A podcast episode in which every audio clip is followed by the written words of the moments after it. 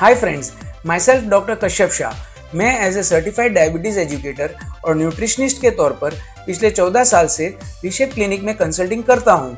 Friends हमने पिछले episodes में समझा था कि कैसे ग्लूकोज सेल्स में एंटर होके बॉडी को एनर्जी प्रोवाइड करता है। कभी कभी डायबिटीज़ के पेशेंट्स में ग्लूकोज कम हो जाने की वजह से ब्लड शुगर को एनर्जी के रूप में यूज़ नहीं कर पाती।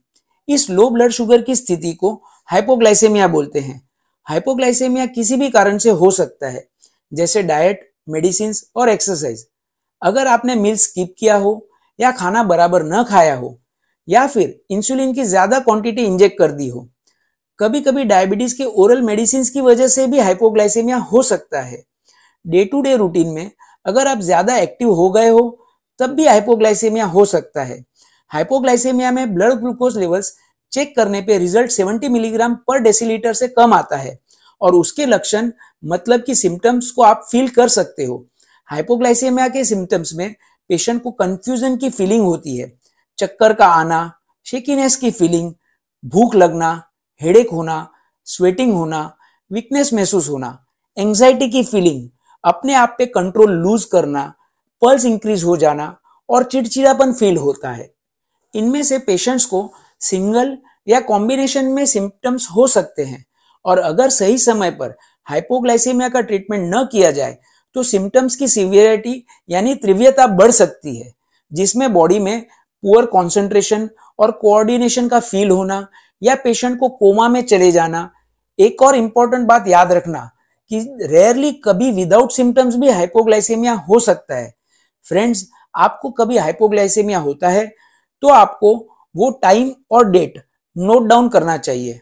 और साथ में ये भी मेंशन करना चाहिए कि आपने हाइपोग्लाइसेमिया को कैसे ठीक किया। जब आप अपने डॉक्टर को विज़िट करें, तब आपको हाइपोग्लाइसेमिया रिलेटेड इंसिडेंट्स को अपने डॉक्टर के साथ शेयर करना चाहिए, ताकि डॉक्टर आपकी हिस्ट्री लेके मेडिसिन के डोसेज में बदलाव ला सके। आपको अपने डॉक्टर से हमेशा पूछना चाहिए कि प्रिस्क्रिप्शन में ऐसी कोई मेडिसिन है क्या जिससे हाइपोग्लाइसेमिया हो सकता है? फ्रेंड्स सल्फोनिल यूरियाज जो एक टाइप की डायबिटीज़ की मेडिसिन है और इंसुलिन ट्रीटमेंट की वजह से बॉडी में ब्लड शुगर लो हो सकता है। ग्लिमीप्राइड ग्लिपिजाइड और ग्लेबेनक्लेमाइड ये commonly use sulphonyl urea group की मेडिसिन है। इसके अलावा आप डायबिटीज़ की मेडिसिन के साथ एस्पिरिन वेरफेरिन मेडिसिन लेते हो, तब भी लो ब्लड शुगर हो सकता है। अल्कोहल कंजम्पशन की वजह से भी ब्लड शुगर लो हो सकता है। फ्रेंड्स अब मैं आपको समझाऊँगा कि अल्कोहल कंजम्पशन और हाइपोग्लाइसेमिया में क्या रिलेशन होता है? जनरली जब आप अल्कोहल पीते हो, तब बॉडी में अल्कोहल को ब्रेक करने का काम लीवर में होता है। और जब लीवर अल्कोहल को तोड़ने की प्रक्रिया कर रहा होता है, तब वो लीवर से ग्लूकोज रिलीज़ करना बंद कर देता है, जिसकी वजह से ब्लड स्ट्रीम में ग्लूकोज का लेवल एकदम से ड्रॉप हो सकता है। इसलिए अल्कोहल कंज्यूम करते वक्त आपको साथ में हेल्दी फ़ूड कंज्यूम करना चाहिए। इससे आप हाइपोग्लाइसेमिया को अवॉइड कर सकते हो। इसके अलावा डाइट का भी इंपॉर्टेंट रोल होता है। हाइपोग्लाइसीमिया को लेके, अगर आपने इंसुलिन लेने के कंपैरिजन में कम कार्बोहाइड्रेट्स खाए या पिए हो, तब आपका ब्लड शुगर लो हो सकता है। जैसे कि आपने मील्स में बहुत ज़्यादा सिंपल शुगर्स खाए हो, या आपने ब्रेकफास्ट मिस कर दिया हो, या लंच या डिनर मिस कर दिया हो, या फिर आपने खाना खाने के निर्धारित टाइम से लेट खाना खाया हो, या आप कुछ भी खाए बगैर अल्कोहल कंज्यूम करते हो इन सभी डाइटरी हैबिट्स की वजह से आपको हाइपोग्लाइसीमिया का रिस्क रहता है। फ्रेंड्स अगर आपको डायबिटीज़ है और आप मेडिसिन लेते हो तो आपको मील स्किप नहीं करनी चाहिए। ये बात याद रखिए। और अगर आपको मील्स के बाद हाइपोग्लाइसीमिया होता है तो उसे रिएक्टिव हाइपोग्लाइसीमिया बोलते हैं।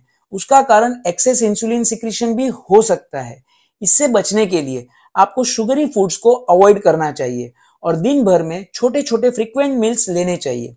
अगर आपको बगैर खाए हाइपोग्लाइसेमिया होता है तो आपको रात में बेड टाइम पे प्रोटीन या कॉम्प्लेक्स काब्स वाले स्नैक्स आइटम्स को कंज्यूम करना चाहिए।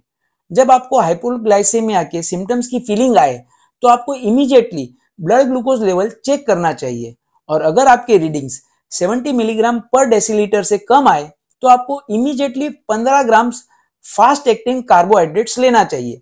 जैसे तीन से चार ग्लूकोज टेबलेट्स वो अगर न मिले तो तीन से चार इक्लेयर से भी आप काम चला सकते हो, या फिर हाफ़ कप फ्रूट जूस ले सकते हो, या वन कप स्किम्ड मिल्क, या फिर हाफ़ कप सॉफ्ट ड्रिंक भी ले सकते हो। फ्रेंड्स, आप वन टेबल स्पून हनी को भी यूज़ कर सकते हो। हनी के फास्ट एब्जॉर्प्शन के लिए आप उसे जबान के नीचे रख सकते हो। इनमें से कोई भी आइटम खाने के 15 मिनट बाद आपको ब्लड ग्लूकोज लेवल्स चेक करने चाहिए। अगर ब्लड ग्लूकोज लेवल्स 70 के ऊपर आते हैं तो एवरीथिंग इज़ फाइन पर अगर ब्लड ग्लूकोज लेवल्स अब भी 70 के नीचे है तो आपको पहले बताई गई आइटम में से कोई भी चीज़ को वापस रिपीट करना चाहिए। अगर हाइपोग्लाइसेमिया सीवियर हो तो आपको ग्लूकागॉन के इंजेक्शन की ज़रूरत पड़ सकती है। फ्रेंड्स आपको डायबिटीज़ के साथ हाइपोग्लाइसेमिया की शिकायत रहती है और आप रूटीन में ड्राइविंग करते हो तो आपके फैमिली और फ्रेंड्स को लो ब्लड शुगर के साइंस और सिम्टम्स पता होने चाहिए। उन्हें यह भी पता होना चाहिए कि हाइपोग्लाइसीमिया को कैसे ट्रीट किया जाता है। आपको हमेशा इमरजेंसी कॉन्टेक्ट नंबर मोबाइल में सेव करके रखना चाहिए या पॉकेट में नोट करके रखना चाहिए। अगर आपको लो ब्लड शुगर के सिम्टम्स महसूस हो तो आपको ड्राइविंग नहीं करनी चाहिए। आपको ड्राइविंग करने से पहले ब्लड शुगर लेवल्स को चेक कर लेना चाहिए। अगर आप मेडिसिन या इंसुलिन लेते हो तो आपको उसे साथ में कैरी करना चाहिए। जब आप घर से दूर जा रहे हो या ट्रैवल करते वक्त इमरजेंसी सिचुएशंस के लिए glucose tablet glucose gel candies को साथ में कैरी करना चाहिए। फ्रेंड्स आप हाइपोग्लाइसीमिया को प्रिवेंट कर सकते हो। उसके लिए आपको न्यूट्रिशनिस्ट द्वारा बताया गया मील प्लान फॉलो करना है। मील टाइमिंग्स में स्पेसिंग रखना ज़रूरी है। अगर आप अल्कोहल लेते हो तो उसे मॉडरेट अमाउंट में लेना चाहिए और ब्लड ग्लूकोज लेवल्स को मॉनिटर करना चाहिए। मील्स के 30 मिनट से एक घंटे बाद एक्सरसाइज करनी चाहिए और एक्सरसाइज करने से पहले और बाद में ब्लड ग्लूकोज लेवल चेक करना चाहिए। और फाइनली आपको अपने साथ आइडेंटिफिकेशन कार्ड या ब्रेसलेट कैरी करना चाहिए कि आपको डायबिटीज़ है। फ्रेंड्स, नेक्स्ट एपिसोड में मैं बात करूँगा different types of diabetes medicine के बारे में। Bye for now and keep listening and sharing my podcast